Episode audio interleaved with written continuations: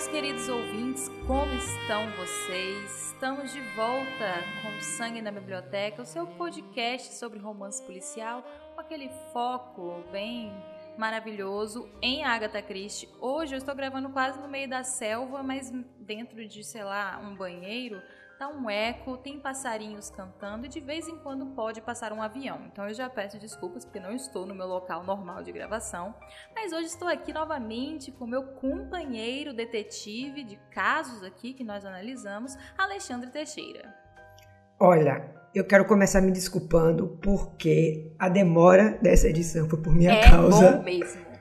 Por eu eu deveria ter assistido o filme que nós vamos comentar há muito tempo, mas eu estava esperando ele ficar disponível na internet da vida para poder conseguir assistir, né? Porque ultimamente tempo é uma coisa que eu não ando tendo para poder ir no cinema. Então, foi meio complicado, mas eu finalmente consegui assistir.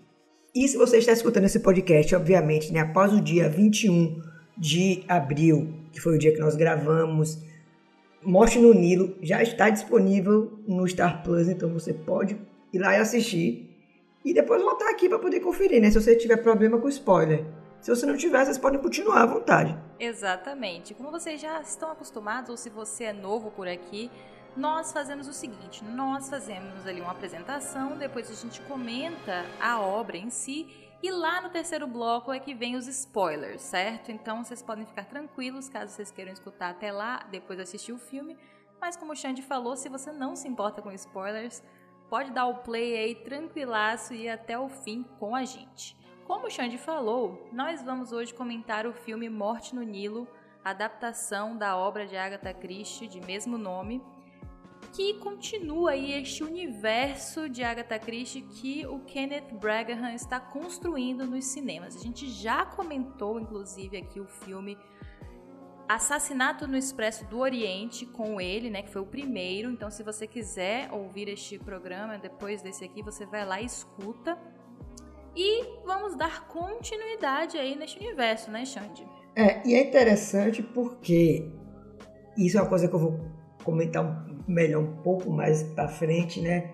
Porque existe meio que uma, por assim dizer, uma incongruência entre o final do Assassinato no Expresso do Oriente e esse filme, que eu fiquei um pouco incomodado, por assim dizer. Você vai comentar isso mais pra frente? Vou então? comentar isso mais pra frente quando a gente for falar sobre spoilers, porque senão já começa Bom. um pouco sem graça, né? Não, beleza. Outra coisa que a gente precisa comentar aqui é que existem algumas diferenças entre o livro, né, e essa adaptação, como é normal, né, gente? Como adaptação de cinema, geralmente nós temos modificações. E eu fui ler o livro para ver, né, principalmente para ver uma questão que tem no começo do filme, que abre o filme, que também vamos comentar mais na frente, para ver se eu estava ficando louca ou se realmente aquilo existia. Ainda bem, eu estou sã. eu estou normal ainda, não, não, não, não esqueci, não tive bloqueio de memória, eu estava certa.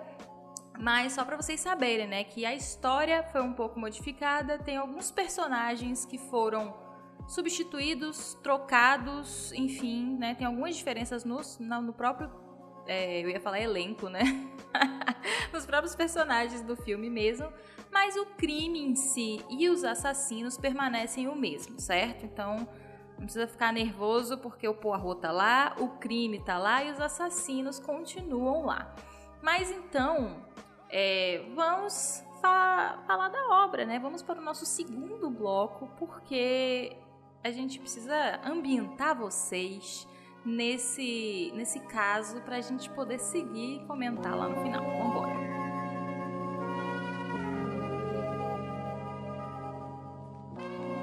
Filme de 2022, então fresquinho aqui para vocês, saiu, já está aqui no Sangue na Biblioteca, do diretor Kenneth Branagh. Sim, é ele que vive o Poirot também em tela, então ele dirige e é o personagem principal. é, é do universo de Agatha Christie, uma adaptação direta dos livros, e pelo que a gente entendeu já, ele tá querendo fazer um Agatha Christie verso, não é mesmo, Xande? Porque já tem filme confirmado, oh, é isso mesmo? Pelo que os executivos da Disney, né, porque, só lembrando, esse filme, ele era para ter saído, eu acho que há uns dois anos e meio atrás, mas por causa da compra da Disney em cima da Fox, ele acabou sendo adiado, né? Veio a pandemia, toda aquela situação que a gente já tá cansado de saber. E aí, há mais ou menos uns dois meses, um, um desses executivos da Disney, né, falou que vai ter um terceiro filme e que dessa vez é de uma história não tão conhecida de Agatha Christie. E aí a gente começou a bater cabeça para tentar adivinhar que história poderia ser essa, né? Que, que envolva Poirot. Só que eu vou confessar uma coisa para você, caro ouvinte. É impossível saber. Porque são muitos livros, então a gente, enquanto anunciar, a gente não tem a menor ideia de qual história possa ser. Mas que vai ter um terceiro filme, isso vai. É o que eu acho que eles querem dizer com isso é que não vai ser nenhum grande sucesso dela, né?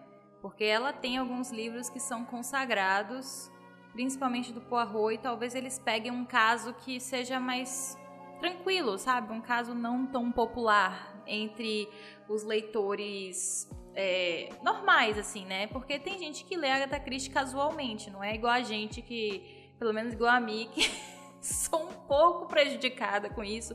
Tenho muitos livros já li muitos outros que eu também não tenho e arrastei Xande pra, pra essa loucura, né? Que inclusive agora a gente não tá lendo nem só a da Christie, a gente tá lendo um romance policial adoidado aí, tudo que sai a gente meio que tá passando um olho. Então, para o leitor, né, que é casual, que lê um Agatha Christie aqui e ali, é um caso não muito conhecido, né? E aí, enfim, Aí eu espero que seja um, dos, um bom caso. Assim, todos são bons, mas tem, claro, tem uns são melhores que outros. Vamos aguardar aí a notícia para ver o que vai acontecer.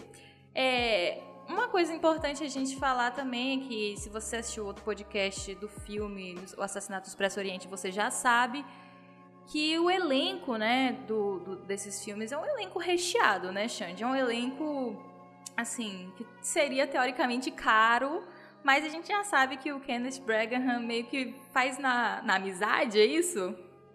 Eu queria comentar sobre isso, não saber se a gente já podia falar sobre isso agora, né? Mas já que você puxou o tema, eu queria dizer que eles gastaram todo o orçamento que tinha, acho que para a franquia inteira, no elenco do primeiro filme. Porque, por mais que esse segundo, né, tenha nomes como, obviamente, Gal Gadot, Armie Hammer, que eu sou fã, de certa maneira, e até a própria Letitia Wright, que é a Shuri, né, de Pantera Negra. Um elenco polêmico. É isso. Os outros atores e atrizes, eles não são, pelo menos para mim, né, não são tão conhecidos. Tem gente ali que eu nunca vi a cara. Tem alguns que eu lembro assim, tipo, bem vagamente. Não estão estourados. É, tem a menina também, né, que todo mundo fala que é a cópia da Margot Robbie mais nova, né? Que tá sim, em Sex Education. Sim, sim. Então, é, você fica, beleza, esse elenco aqui a gente sabe que é um elenco poderoso. Mas se você pegar o do primeiro filme. É muito mais. Gente, é que, como a gente comentou né, no podcast dele, basicamente deve ter sido feito na amizade. Falou: ó, você faz aqui na, na camaradagem, eu te pago um suco e um, e um salgado. Um salgado. Porque é, porque vamos combinar, gente, não dá para ter tanto nome de peso no elenco e não ter feito uma camaradagem, não tem orçamento que aguente, né? Senão os caras iam filmar tudo no quarto. Pois é. Então, assim, é... deixa eu só tirar uma dúvida do elenco. A menina que faz a Louise Bourget, que é a é, Rose Leslie, é a que faz Game of Thrones? Rose Leslie, deixa eu ver aqui, peraí. Eu não sei porque eu fiquei com isso na cabeça, não sei se é ela, se não é. O Google, enfim. o Google vai responder isso. O Google saberá esta resposta. eu achei que você ia saber, assim, gente. Pá, Menina, é ela mesma. É ela, não é? Eu fiquei é. com isso na cabeça desde a primeira vez que eu assisti. Que ela, é casa... ela é casada com o João das Neves. Isso, exatamente. Eu fiquei com aquilo ali, falei, essa menina é, é, aquela de Game of Thrones, e era mesmo. Então, mais um nome aí, né, que ela, tipo assim, não é uma galgador, mas ela ficou bem conhecida por causa da série. Então, temos pessoas, né, quentíssimas. Aí, claro, né, gente, não tem como deixar de comentar aí os escândalos da Letitia Wright, que não quis se vacinar contra o Covid-19. Então, assim, não façam isso, gente. Não façam isso. Eu não sei como é que eles resolveram, se ela não vacinou, mesmo se vacinou, não faço ideia qual foi o, o desenrolar disso. E o o ator que tá fazendo par com a Gal Gadot, que é o Armie Hammer, que foi acusado de canibalismo. Também não acompanhei o desenrolar disso, mas bizarro, vi as notícias, vi tudo. Então, problemático, né, Kenneth Bragaham? Vamos né, melhorar é, aí pro próximo filme. É isso que eu ia comentar. Parece que ele, ele gosta de pegar ator que tá envolvido em escândalo, né? Porque o primeiro a gente teve, que era do Johnny Depp, né? Nesse segundo Sim. agora, nós temos dois. Vamos rezar para no terceiro não ter três. Tá tão difícil em Hollywood hoje, né? É, porque é, é, tem escândalo. Hum. A própria Gal Gadot, né, se envolver também é. nos pronunciamentos, enfim. Enfim, não estamos aqui para falar sobre isso, mas temos que pontuar, não é mesmo? E basicamente vamos aqui agora voltar para nossa sinopse, né? Uma sinopsezinha básica onde a gente vai comentar assim rapidamente e depois nós vamos destrinchando a história. Bom, neste filme nós temos Poirot de férias no Egito, descansando, dando um tempo dos casos de ser um detetive famoso. Não que ele pare de se achar um detetive famoso, porque quando ele tem a chance ele está falando para alguém sobre isso, não é mesmo? E fazendo um cruzeiro pelo Nilo quando ele é interrompido pelo crime, né? Porque mesmo quando ele está de férias, o crime não deixa ele em paz, o crime vai atrás dele. Porque o crime não e... dorme e nem tira férias. O crime, o crime não dorme.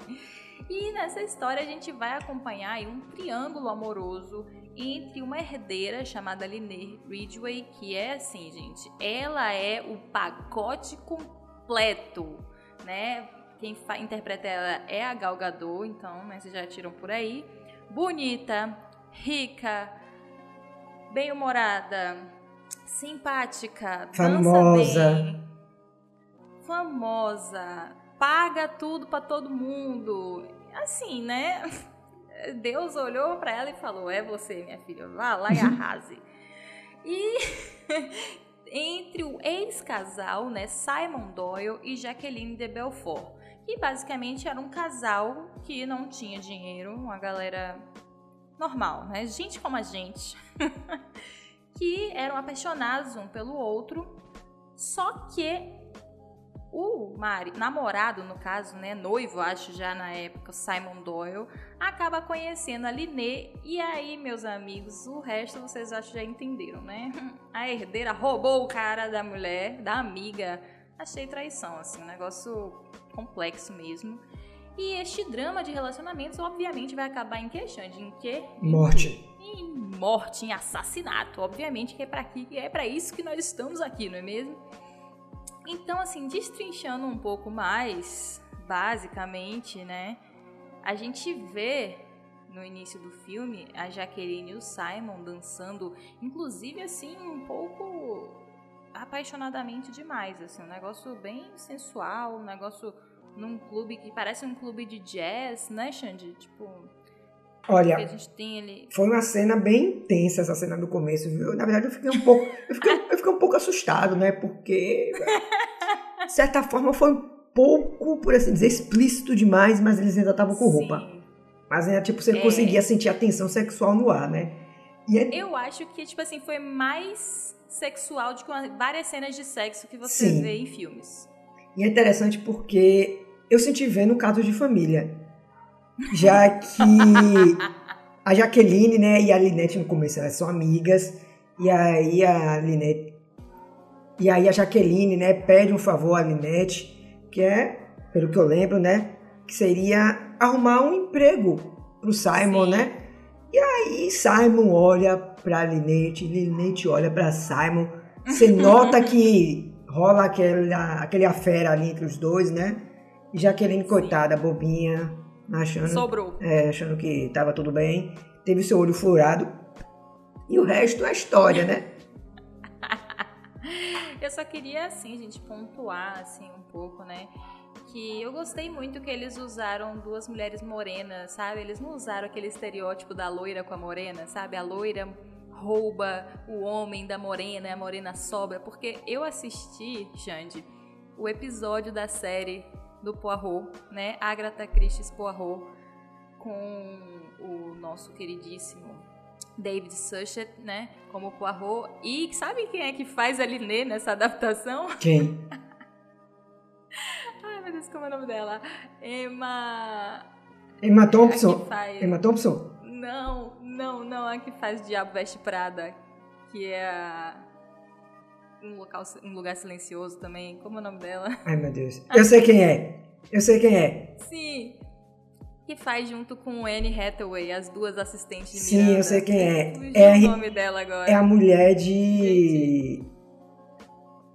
John Krasinski. É isso, gente. Como é que eu esqueci o nome dela?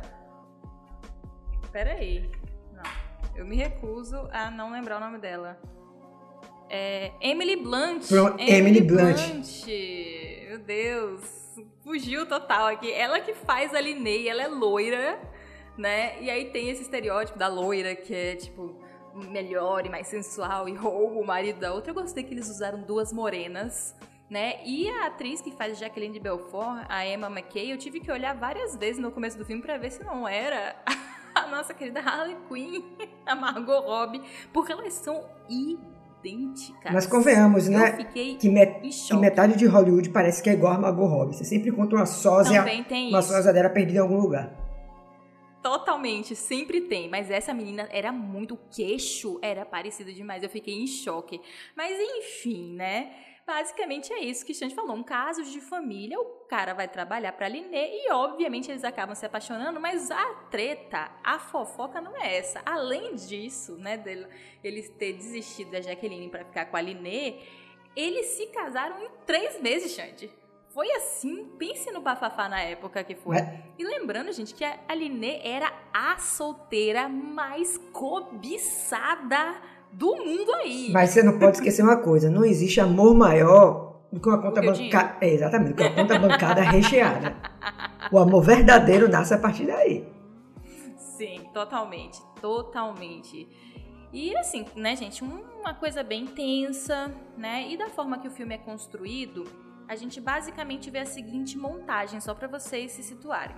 O filme se inicia com uma montagem da Primeira Guerra Mundial com um Poirot novo, mostrando ele na guerra e mostrando que ele, é, já usando, né, Xande, os seus suas habilidades de dedução, consegue ajudar ali seu pelotão a fazer um avanço de trincheira, lembrando que a Primeira Guerra Mundial foi uma guerra de trincheiras. A gente viu isso inclusive em Mulher Maravilha, dá pra Sim. ver isso muito bem, que inclusive, né, Gal Gadot nos dois. Não sei se ele se inspirou naquela cena pra fazer essa, né? E era uma guerra que basicamente não se avançava pra lu- canto nenhum, ficava cada lado de uma trincheira se atirando.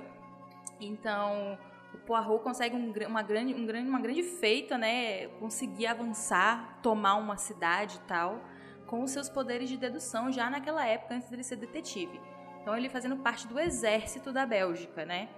Logo em seguida, a gente vê aquela cena que a gente comentou, aquela cena sensualíssima do Poirot num clube, que parece um clube de jazz, que é onde a gente conhece duas outras personagens, que é a Rosalie Otterborn e Salomé Otterborn, que basicamente, eu não, não lembro mais se é mãe e filha ou tia e sobrinha. A Salomé, ela é uma cantora e música, né? E a Rosalie é basicamente a agente dela.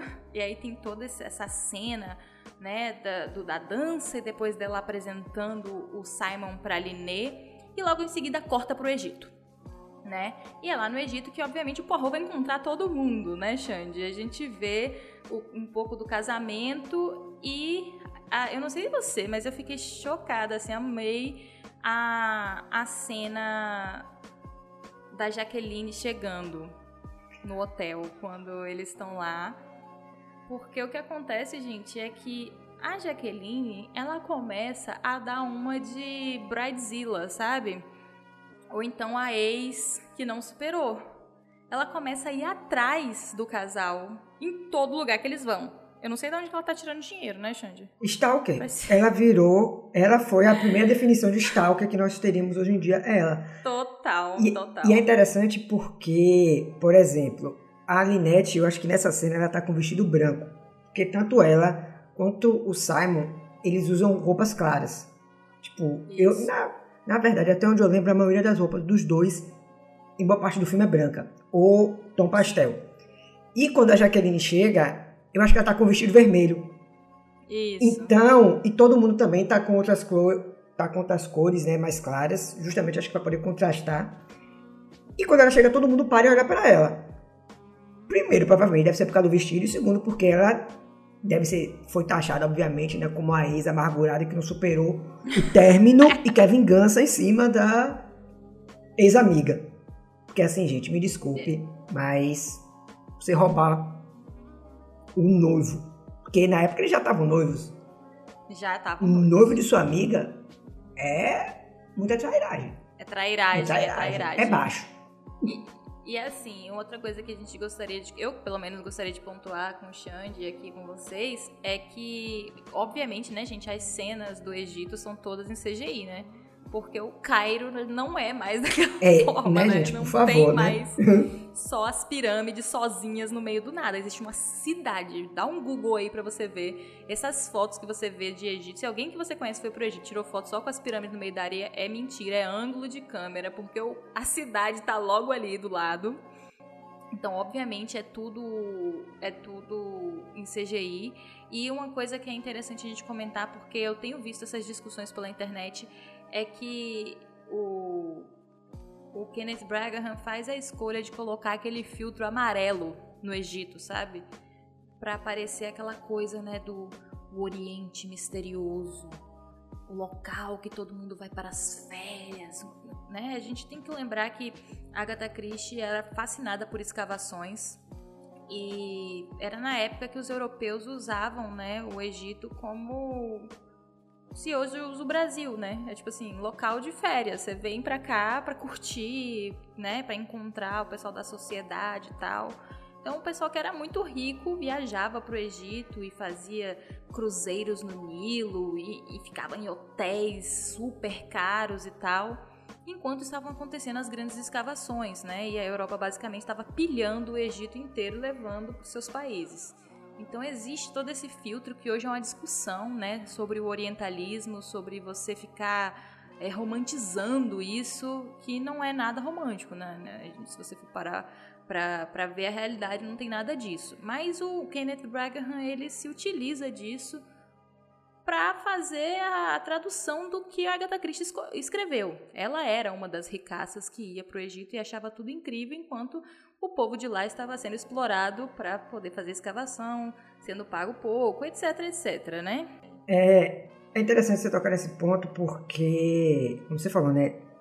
Tá tendo toda, na verdade, acho que de uns anos para cá, né, começou a ter justamente essa discussão justamente em cima de, dessa questão do filtro mais amarelado para poder retratar, né, não só o Egito, mas outras partes ali do, do Oriente e outra coisa que é bom nossos ouvintes eles terem em mente. O Egito, ele não é só um lugar antigo. Não é o Cairo, não é uma cidade em ruínas.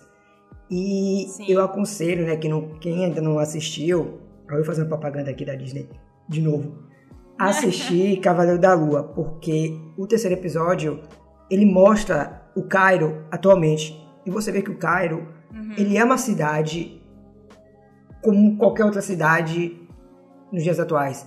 Ela é uma cidade com tecnologia, ela é uma cidade com luz, ela é uma cidade viva. Então, é Exato. bom porque a gente tira essa ideia que a gente tem de que é algo que ficou preso no tempo, é algo que é só escavação, é, é só escavação, é daquele jeito pelo resto da vida e nada muda. Não, as coisas mudam. A questão é, a gente não tem tanto contato com essa mudança, né? Então, no nosso imaginário acaba ficando preso essa ideia mais antiga, né? Por assim dizer, mais arcaica, que querendo ou não, Hollywood nos. Isso, nos impõe. É, é nos impõe. Mas é. era só isso mesmo.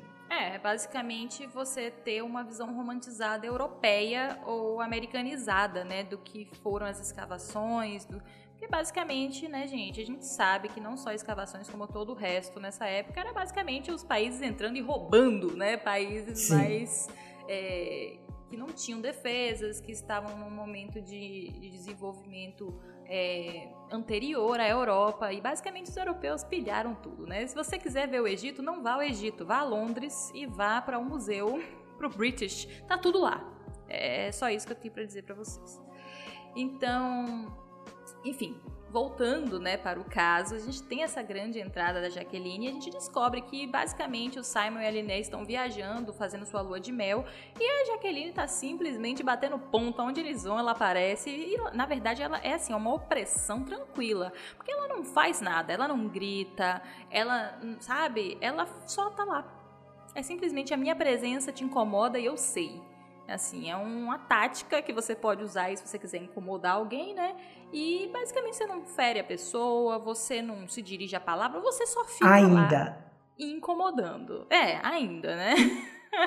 e essa atitude dela funciona, né? Porque a Linette é a que mais se incomoda.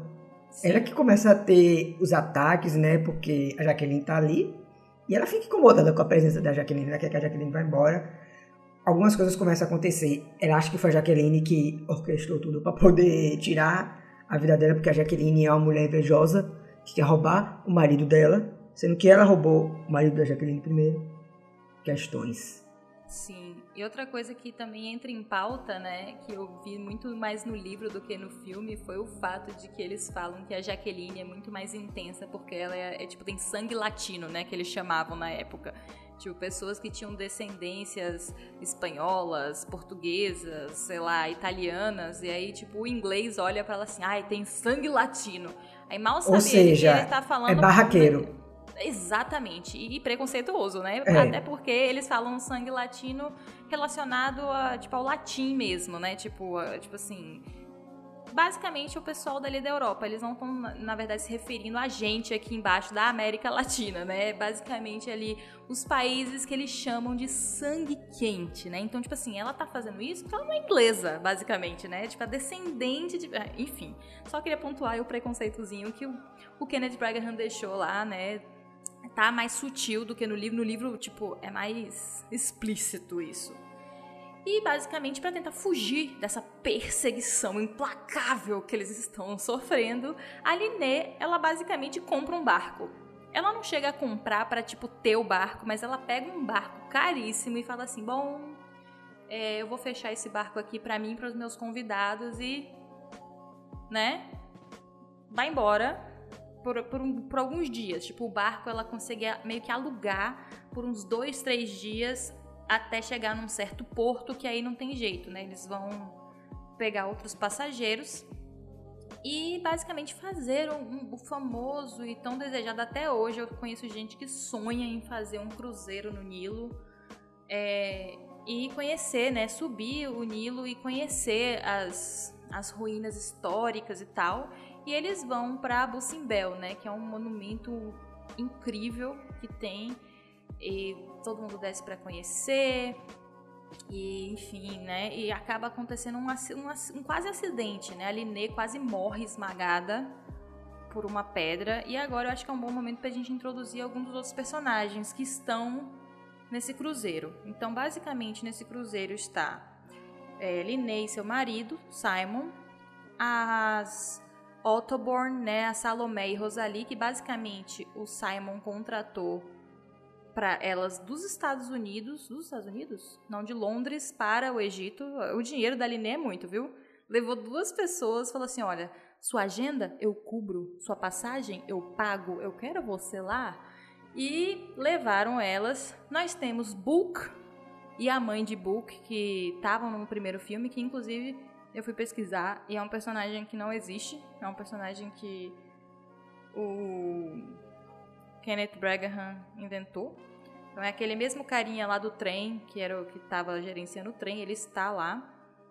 Nós temos Luiz Bourget, que é a, basicamente a acompanhante é, camareira da Liné. E nós temos a madrinha da Liné, a enfermeira da madrinha, um médico que era o ex-candidato a ser noivo da Liné e temos o primo da Liné que é tipo meio que um advogado, né, Xande, sei lá, e cuida das papeladas da Liné. Eu entendi que ele era como se fosse uma espécie de contador dela. Isso, isso, isso, isso, contador, exatamente, você está certíssimo. Então todas essas pessoas estão no, no barco, né? E tem uma tentativa de assassinato. Mas peraí, ainda que você esqueceu alguém muito importante também.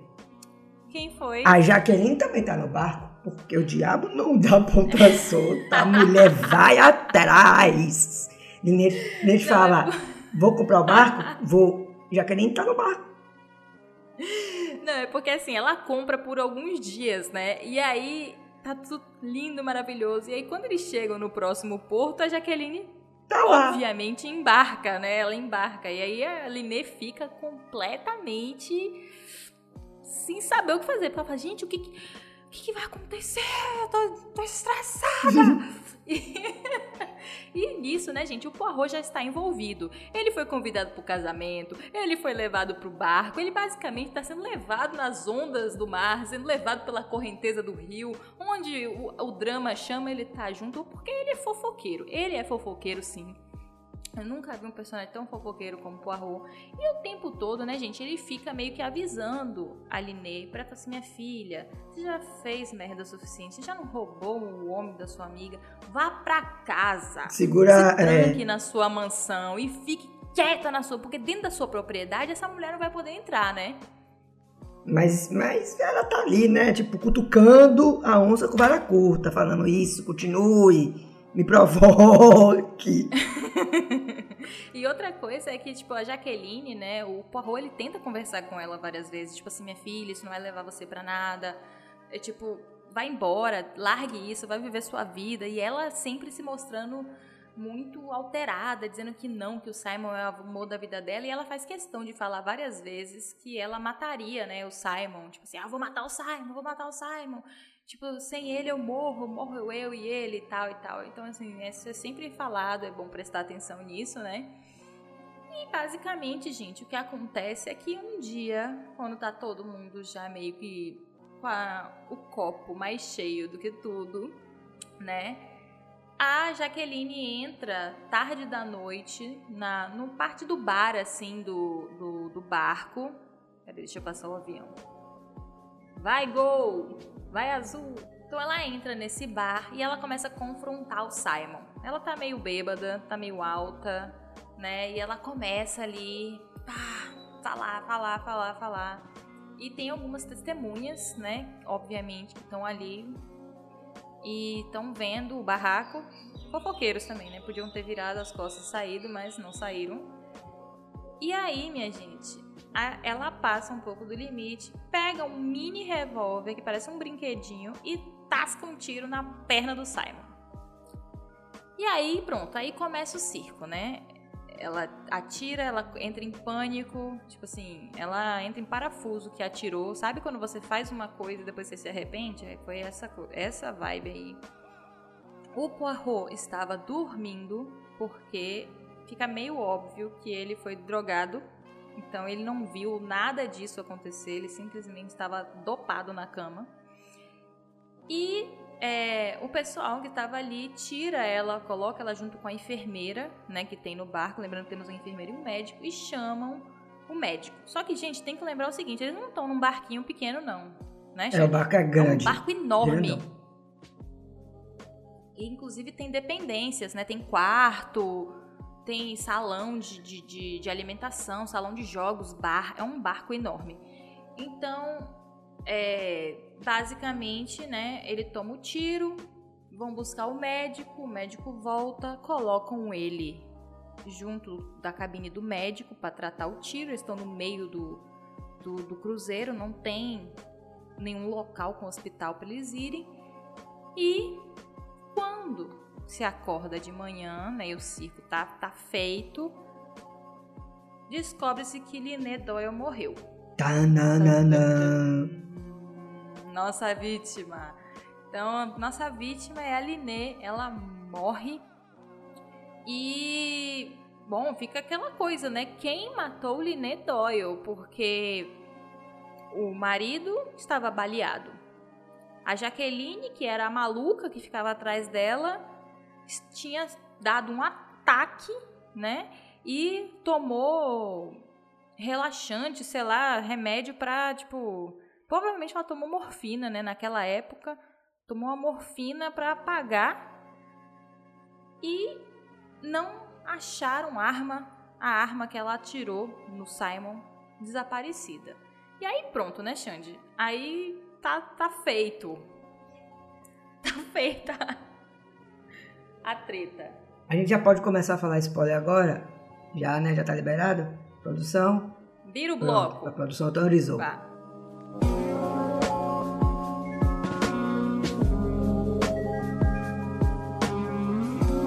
Agora que a produção autorizou a gente falar spoiler, eu posso falar. No começo deste episódio, apenas voltando um pouquinho, né, antes da gente entrar na questão da morte e tal, eu mencionei que eu fiquei incomodado com uma coisa, que foi com o final de Assassinato do Expresso Oriente, no começo desse filme. Sim. Por quê? No final do primeiro filme, um. Eu não lembro se era um policial, se era um rapaz que trabalhava no, na companhia de trens, né? Ele chega e fala para Poirot que ele é necessário no Egito porque aconteceu uma morte. Aí você fica, hum, eles vão pegar o gancho daqui, Poirot vai para lá porque a morte já aconteceu, ele vai tentar resolver esse caso a partir daí e tal, tal, tal. E isso não acontece, não é mesmo? No começo Sim. desse filme a gente, a gente vê que isso foi mudado porque Poirot acaba conhecendo, como a gente já mencionou, muitas dessas pessoas antes dele embarcar no, no barco. Ele conhece um show né, da Salomé em uma, como Ana falou, nessa casa de jazz em Londres.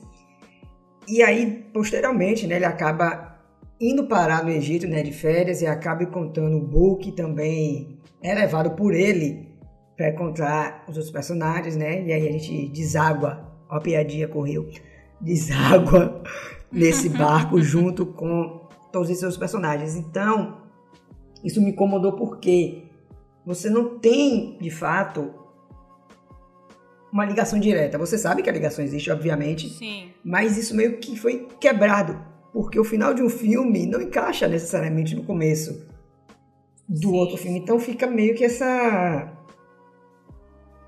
Eu não diria dúvida. Esse É. erro. É, mas, é. mas uma incongruência aí de roteiro que acho que poderia ter sido melhor tratada, né? Daria pra ter colocado nem que fosse uma referência no meio do filme, não sei, enfim. Sim.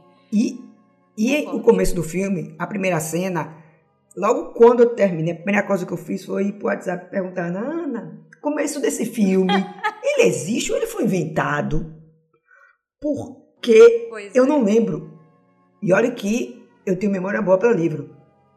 Eu não lembro daquele começo. E eu li esse livro faz, faz muito tempo, então minha memória ainda tá um, tá um pouco turbulenta, né?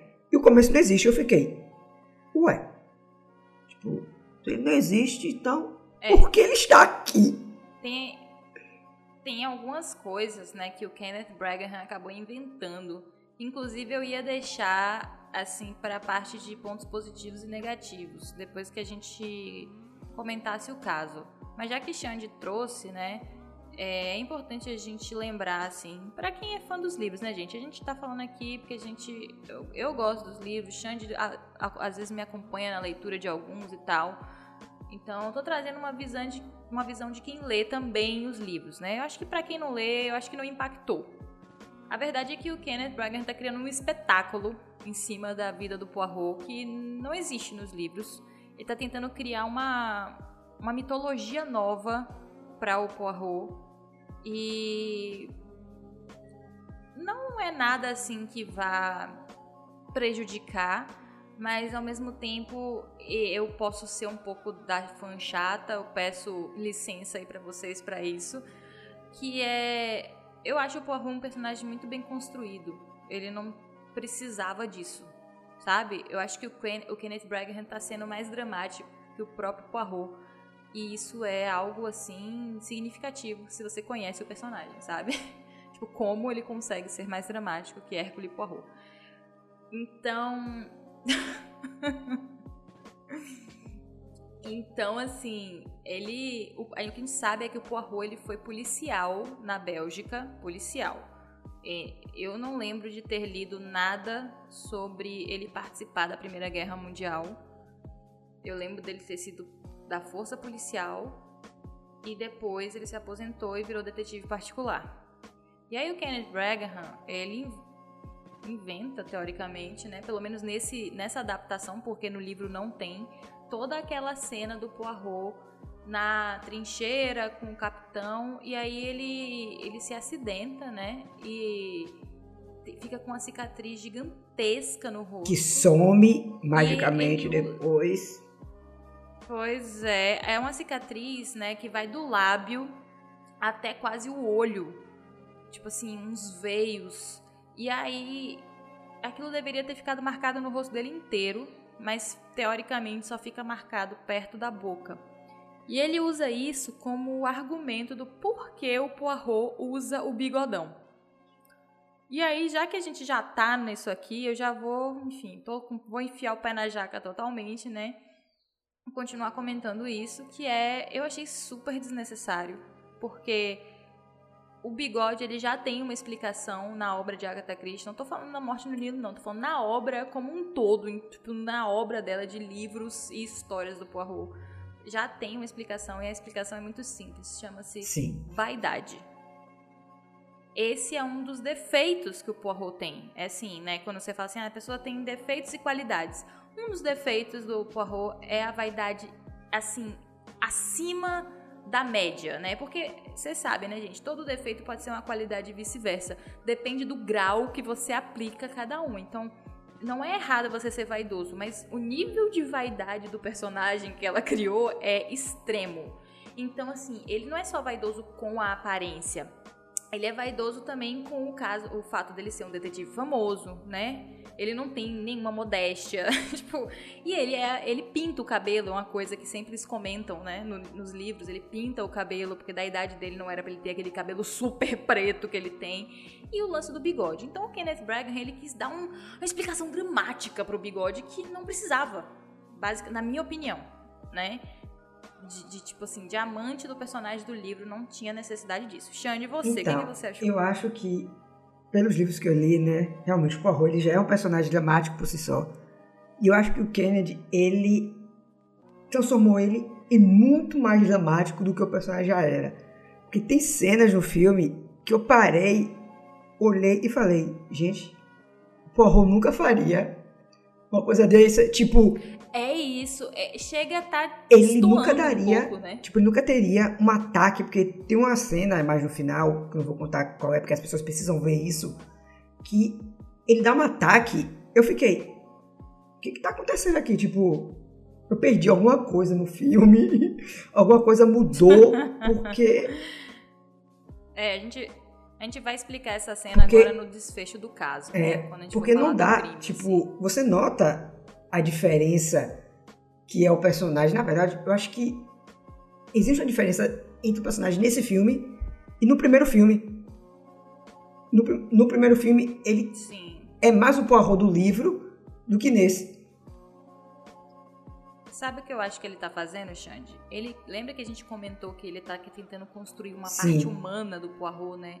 Tipo assim, o que se arrepende, né? O que, que sofre com a decisão. Então ele tá meio que desorganizando emocionalmente o Poirot, o que ele não é nos livros, né? Ele é super certinho, organizado, ele tá em controle das, das próprias emoções e ele tá mostrando uma coisa que é o contrário disso, né? Que ele tá, na verdade, a cada caso que passa, ele tá, tipo, se descontrolando mais.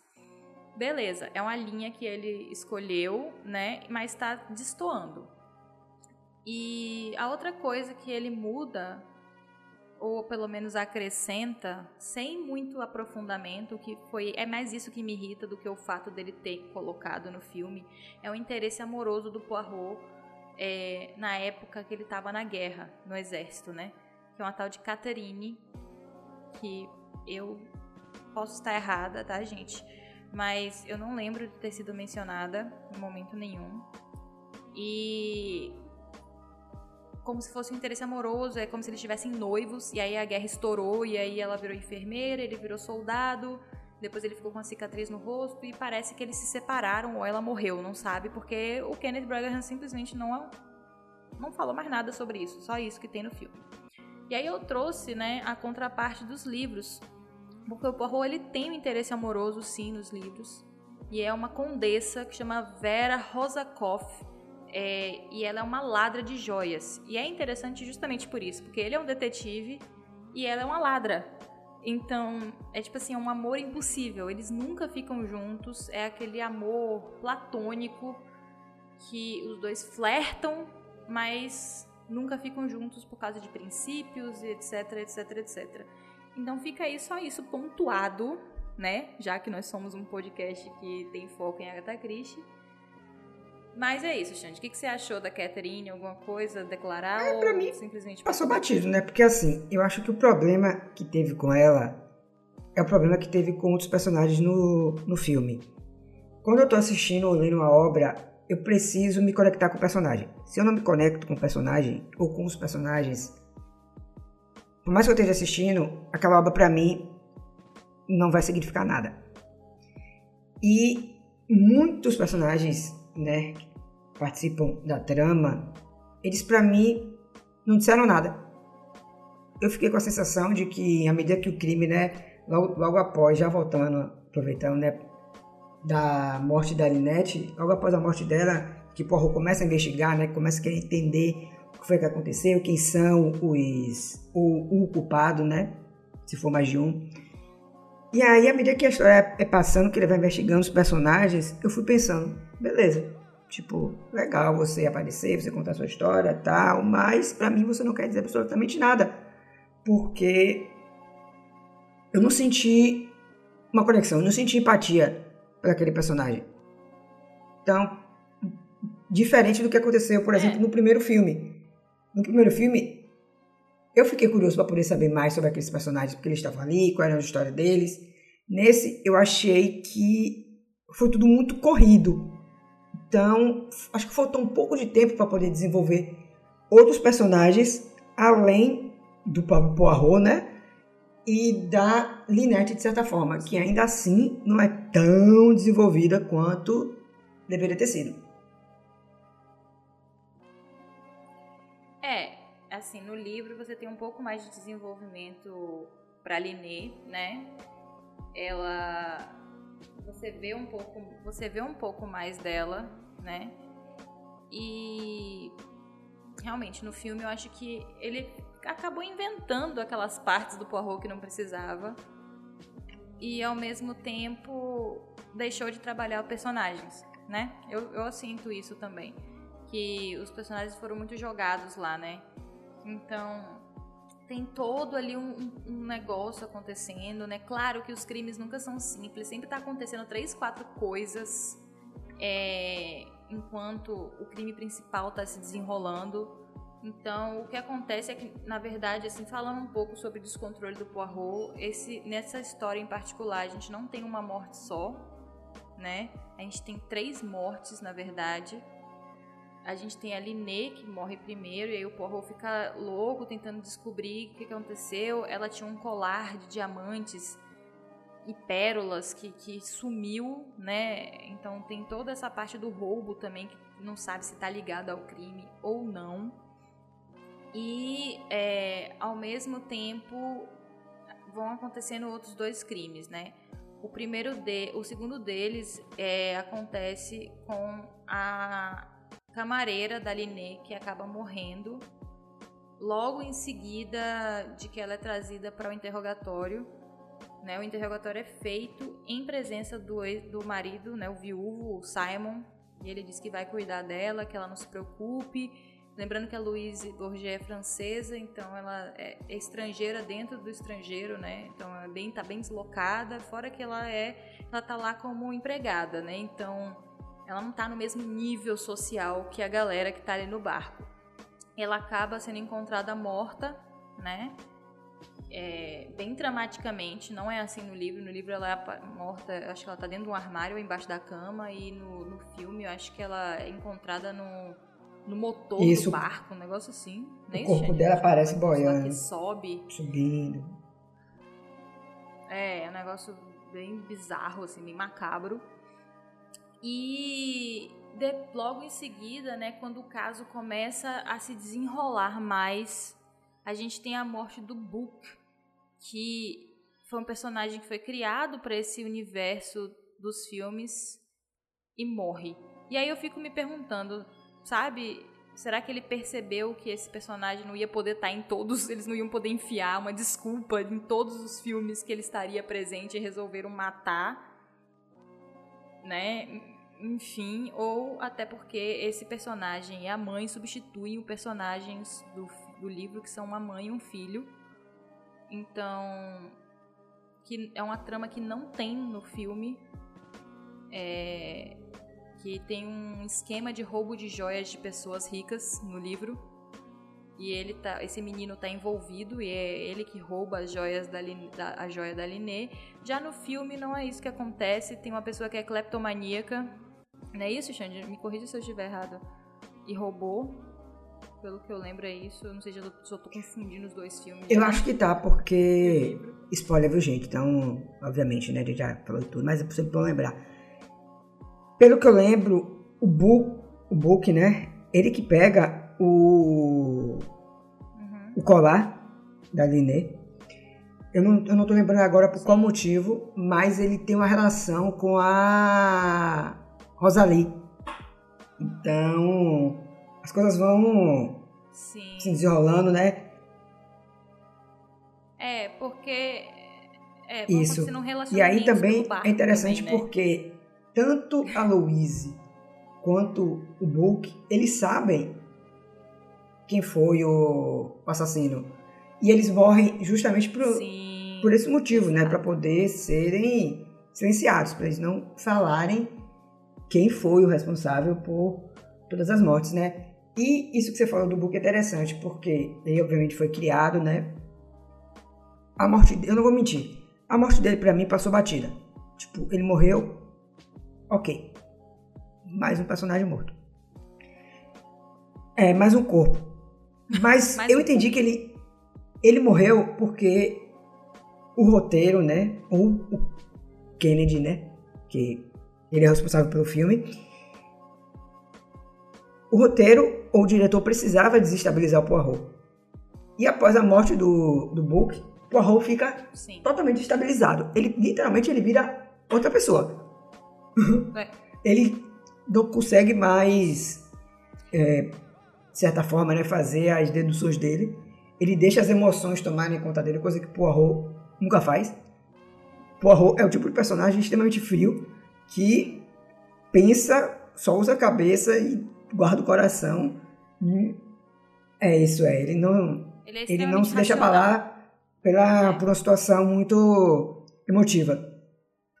E aí é, isso abala muito ele, né? E aí ele fica louco, ele precisa resolver o caso, precisa saber quem foi responsável pela, pelas mortes. E a partir daí eu fiquei, eu não digo uma dúvida, mas foi uma sensação que eu tive de que até que ponto ele estava analisando e até que ponto ele estava dando tiro no escuro. Porque no final ele começa a fazer as deduções dele, né? E é aí que eu surgiu essa minha dúvida, né? Ele tá de fato fazendo as análises em cima das coisas que ele percebeu, ou ele tá dando tiro no escuro para ver quem vai comer a isca que ele tá jogando? Porque o cara tava louco. O cara literalmente chama todo mundo, né?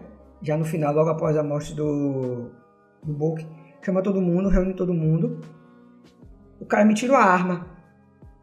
Ah, e por sinal, a arma que foi usada para poder matar o Book, né? Ele consegue pegar a arma que ele vai atrás da pessoa, mas não encontra a pessoa, só encontra a arma jogada. Ele pega a arma, dá um tiro para cima no barco. Nunca dei um tiro para cima, viu, gente? Porque a lei da física, a bala, ela desce. e também não é correto. Aí ele dá um tiro para cima e os funcionários do barco trancam as pessoas, né? Na área que eles estão, na área comum. E só fica a porta aberta com Poirot na frente com a arma apontada pro falando, ó, a gente só vai sair daqui quando a gente resolver é, esse BO. Tenso. Esse BO. Então, a gente vai ter que resolver esse BO aqui. Alguém aqui matou, então a gente tem que descobrir, né? E aí que ele começa a fazer as deduções dele, começa a jogar essas iscas, e eu fiquei justamente essa dúvida, porque ele já estava ali no mar de emoções, né? Já tava envolto, já tava totalmente emotivo. O cara tava. Com... Gente, o cara tava com arma na mão, descabelado, gritando. Tudo que Poirot não faz no livro, ele fez no filme. É, é isso. Tipo, bagunçado? O cara, primeiro, não ele tava cabelo bagunçado, tava com arma na mão, tava gritando, tava basicamente cuspindo no povo e tava sem o, tá o terno dele e sem a bengala. Eu fiquei. Tipo, o cara, o cara entrou num surto psicótico. É. é. É exatamente isso que a gente estava comentando mais cedo no programa. Que né, o Kenneth Braghan, ele tá mudando, né, a natureza do personagem, tá mudando a mitologia em torno dele. Então, assim, você não consegue ver o Poirot nem dos, dos livros, nem da série, né, fazendo algo assim. Eu não consigo, eu não consigo visualizar o personagem fazendo algo assim eu entendo, né, ele querendo trazer para um novo público e que talvez o, né, o Poirot sendo todo certinho, inclusive ele não gosta de arma de fogo, ele, ele é contra e tal, talvez as pessoas não gostassem. Eu sou da, da opinião que eu acho que deveria se adaptar da, da forma mais fiel possível, porque é uma história de sua época, é uma história de um detetive é, belga que mora em Londres e resolve mistérios lá em 1900 e bolinha. Então, a gente sabe que está sendo transportado para aquela época e que ele era daquele jeito. Mas eu, te, eu não sou contra essas mudanças, eu só vou comentar, já que eu tenho esse espaço aqui e sou fã dos livros. Então, basicamente, realmente, o book ele é um artifício para desestabilizar, você falou perfeitamente, Xande, um artifício para desestabilizar completamente o emocional do Poirot e realmente ele prende todo mundo na sua fam... e aí vai acontecer a famosa exposição do crime. E tem muitas vezes onde o Poirot ele joga verde para ver se colhe maduro, mas eu acho que não foi o caso aqui, né? Que você falou que ficou na dúvida. Eu acho que com a morte do Book ele fez e com, também com as outras coisas, né, gente? Que não tem como a gente comentar Sim. todos os pormenores, senão a gente fica quatro horas, cinco horas aqui comentando cada coisinha do filme. Então ele começa a analisar todos os pormenores, o caso do roubo do colar, né, a relação do Book com a Rosalie, as relações em torno do caso principal, e ele faz um processo de eliminação e, né, fora que ele manda eles dragarem, né, ali o, o rio em volta do barco, porque quando acontece o assassinato, eles param o barco, né? E aí eles acham a arma que foi utilizada no crime, é, envolta num pano com tinta rosa no pano, né? É uma echarpe foi manchada e a arma, eles acham a arma do crime mesmo. Então ele chega para confrontar todo mundo e ele basicamente é, expõe um super esquema que eu achei inteligentíssimo. Não teria estrutura emocional para fazer, mas achei, dei o maior valor Porque no fim você fica sem escolha. Você fala assim, gente, as únicas pessoas que realmente teriam algo contra têm os seus álibis, né? Não, não fizeram. Você descobre que tem várias pessoas que tinham contra, contra a Liné, contra a família da Liné, né? Várias coisas que acabam trazendo suspeitos para a mesa. Mas no fim foi uma solução muito mais assim, entre aspas, simples, né? Porque realmente as, a pessoa ou as pessoas que eram as mais óbvias, realmente eram os assassinos. Exatamente. Então, o crime, gente, ó, spoiler, foi cometido pelo casal Simon Doyle e Jacqueline de Belfort, né, num plano fantástico de tudo foi planejado, a apresentação do Simon para Liné, o casamento, a perseguição para desestabilizar Liné e o plano do tiro, tudo foi arquitetado pela Jaqueline, porque o Simon é descrito como um homem simples, um, sabe, um, um cara que não, não ia ter esse intelecto para fazer isso. Então a Jaqueline planeja tudo isso para basicamente o Simon casar com a Liné, a Liné morrer e eles ficarem com dinheiro. E aí daqui a uns meses ele casa com ela de novo, ele seria um viúvo riquíssimo, uma das pessoas mais ricas da Inglaterra e casaria com a ex, né? Que oh, se apaixonaram novamente, uau, que lindo, e iam viver felizes para sempre. Engraçado porque o Simon ele estava presente quando a Louise e o Book deram testemunho. Então, Exatamente. ele estava ali na nossa cara o tempo inteiro. A gente que não viu. Ele. A gente. É que na verdade ele tava ali e eles, como eles eram cúmplices, né? É. E um inocentava o outro, né? Então, assim, o plano do tiro foi o seguinte: ela deu um tiro no sofá, ou sei lá, perto dele. Ele derramou uma tinta vermelha na perna Esmalte. e, bot- e- e- e cobriu, né? Um esmalte cobriu, e aí ninguém vai questionar. Ela atirou, tem sangue, mesmo que seja falso, saindo da perna dele. Então ela- ele tomou um tiro, obviamente. Então todo mundo entra em pânico, ela faz o showzinho dela, né? Meu Deus, eu não queria ter atirado. Entra em, em parafuso lá, fazendo um, um enxame. É levada, e aí ela é dopada pra poder ela sair da, da suspeita. Enquanto isso, enquanto vão buscar o médico e levam ela, Simon sai, meu filho. Podia ser campeão dos 100 metros rasos. Sai correndo do bar, vai até o quarto da esposa, atira na cabeça dela e volta correndo. E ainda consegue dar um tiro mesmo na perna, porque aí ele ia ter que bancar, né? Ia ter que bancar o tiro. Ele, né, morde ali um negócio e dá um tiro repõe a bala pra não acharem que, né, pro pessoal não ver que foram dados dois tiros e taca a arma pela janela no rio. E assim eles armam um, um- tipo assim, eles meio que tiraram a culpa completamente um do outro. Não é isso? É, e foi uma boa jogada, né? Eu acho que se o Poirot não tivesse ali no meio, acho que eles teriam conseguido se safar, né? Mas o Poirot tava no meio e eles não conseguiram se safar. É, esse é o problema, né? É o crime quase perfeito. A única coisa que tinha de errado era o Poirot. e assim, eu achei, eu acho um crime muito inteligente. É um crime que você não espera. Eu não vi muitos filmes usando esse artifício, deveriam. Eu acho, achei um artifício muito bom, né? do- do- dos dois forjarem o, tipo, tudo, cara. Imagina você, você ter sessão tão sangue frio que você entrega o seu noivo em prol do dinheiro, tá ligado? Tipo assim, ah, você fica com ela aí três meses e aí depois a gente mata e pega o dinheiro. tipo, é muito sangue de barata, sabe? Mas eu acho que uma pessoa que tá disposta a matar, né, por, por dinheiro, isso é o de menos, né, Xande? Ou, né? É, é aquele tipo de plano a longo prazo, né? Que a gente vai tentando ver se dá certo. Se der certo, ótimo. Se não der, eu perdi meu noivo, né? Pra uma pessoa mais rica. É, é, e assim, a confiança e a união do casal, né, que, tipo, executou tudo. No fim, eles foram pegos e claro que, assim, quem vai longe, no nível que eles foram, não ia se deixar ser preso, né, porque eles seriam separados.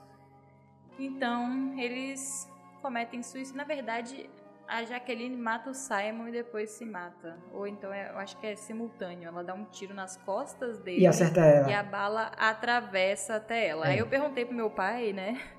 Se era possível. Tipo assim, pai, meu pai, ele já foi campeão de tiro. Ele, é- ele fazia, participava de competições e atira muito bem e tal, enfim. E aí eu perguntei, pai, essa revólver, porque o revólver dela era muito pequeno, gente. O revólver que ela tinha em mãos era muito pequeno. Aí ela atira nas costas dele e acaba atravessando pra ela. Meu pai falou assim, apesar da arma ser pequena, né, na distância, né, que eles estavam, dá. Se você acertar no lugar certo. Aí eu falei, bom, Então é incrível. eu gosto de perguntar, eu gosto de perguntar essas coisas porque eu quero saber se tipo assim, é loucura da ficção ou se era possível. Mas não tentem isso em casa, viu, crianças? Por favor. Não, gente, pelo amor de Deus. Eu, eu inclusive, assim, eu não posso nem ver arma de fogo. Que minha mão fica mole. Minha mão, ela, tipo, vira uma geleca. Pegar, então eu não consigo pegar a minha mão. Ela, tipo assim, é como se meu corpo desligasse meus braços. É um negócio, eu tenho pavor. Então, assim, é muito legalzinho. Ah, revólverzinho, tiro na ficção, entendeu? Bem longe. Mas bem longe de mim, bem longe de vocês, de todo mundo, gente, pelo amor de Deus. Lembrando que aqui é um podcast, não é, não somos um podcast de true crime, pelo amor de Deus, aqui é ficção, totalmente ficção, 100% ficção. Então quando a gente fala assim, uau, que legal, blá blá blá, é tudo na ficção. Pelo amor de Deus. Não quero receber nenhuma carta de processo na minha porta, não, viu? É. nem achando que a gente é maluco, é. assim, tipo, uau, crimes, uh, vamos lá, yes. Não, gente, tudo na ficção. Tipo assim, é muito legal acompanhar, tipo, a mente da Agatha Christie criando esses crimes na ficção. Ponto por aí. Então, assim, é, é isso. Vamos encerrar nosso podcast com a seguinte questão, né? O que vocês acharam sobre o filme? Vocês leram o livro? Vocês conhecem o Poirot para poder fazer essas leituras das mudanças que estão acontecendo? Ou para vocês não fez diferença nenhuma porque vocês só estão acompanhando os filmes? Eu quero muito saber. E para isso, você pode mandar uma cartinha pra gente, uma cartinha digital, né? Pra gente saber de você. Você conta pra gente através do e-mail que o Xande vai lembrar para todos vocês. Então, para vocês mandarem, né, sua cartinha virtual, é só mandar pro sangrenabiblioteca@gmail.com. E não se esqueçam, né, vocês têm que dizer da onde vocês são, o nome de vocês e também a qual edição aqui do nosso podcast vocês estão se referindo para a gente poder saber, né? Porque senão a gente vai ter que fazer uma investigação a fundo para poder descobrir. E com poucas pistas não tem como. É isso, gente. Facilitem o trabalho dos detetives aqui. Mandem todas as informações que a gente precisa saber sobre você e sobre qual edição você está se referindo, para a gente não ter, né, como o Xande falou, fazer uma super. abrir um inquérito aqui, uma investigação, chamar a Scotland Yard Vamos manter as coisas simples. E também, gente, temos uma novidade desde a primeira edição. Vocês já sabem que a gente tem um Instagram onde a gente posta algumas notícias de Agatha Christie, a gente posta as próximas leituras ou então novas descobertas de romance policial, dicas aí, coisas que vêm por aí aqui no podcast. Então, nosso Instagram é Sangue na Biblioteca. Vai lá seguir a gente para você ficar por dentro de tudo. Mas a novidade é que nós fizemos um Twitter. Ele está um pouco paradinho, mas em breve ele será mais movimentado e a ideia é trazer mais pessoas, né, que gostem de romance policial, que gostem de Agatha Christie para esta comunidade do Sangue na Biblioteca, não é mesmo, Xande? A gente quer mais pessoas atingidas aí, até porque a gente até agora não achou nenhum outro podcast que trate desse tema. Então, né, a gente tem que aproveitar que ainda é terreno, literalmente é mato, né? Eu tô aqui desde que tudo isso era mato.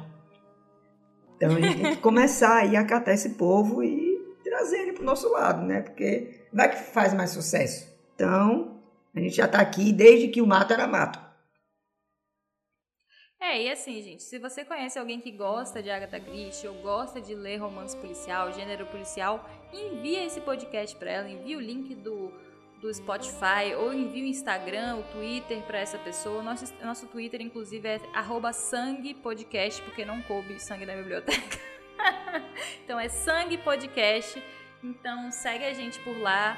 Vamos interagir, vamos mandar para mais pessoas, para mais pessoas fazerem parte aqui do, do, deste grupo de detetives, né? Para poder solucionar estes crimes todos.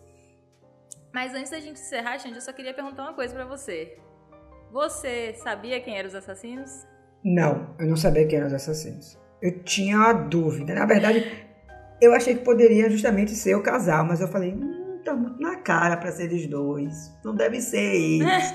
aí quando for, aí quando revelou que era eles, eu falei, tá vendo?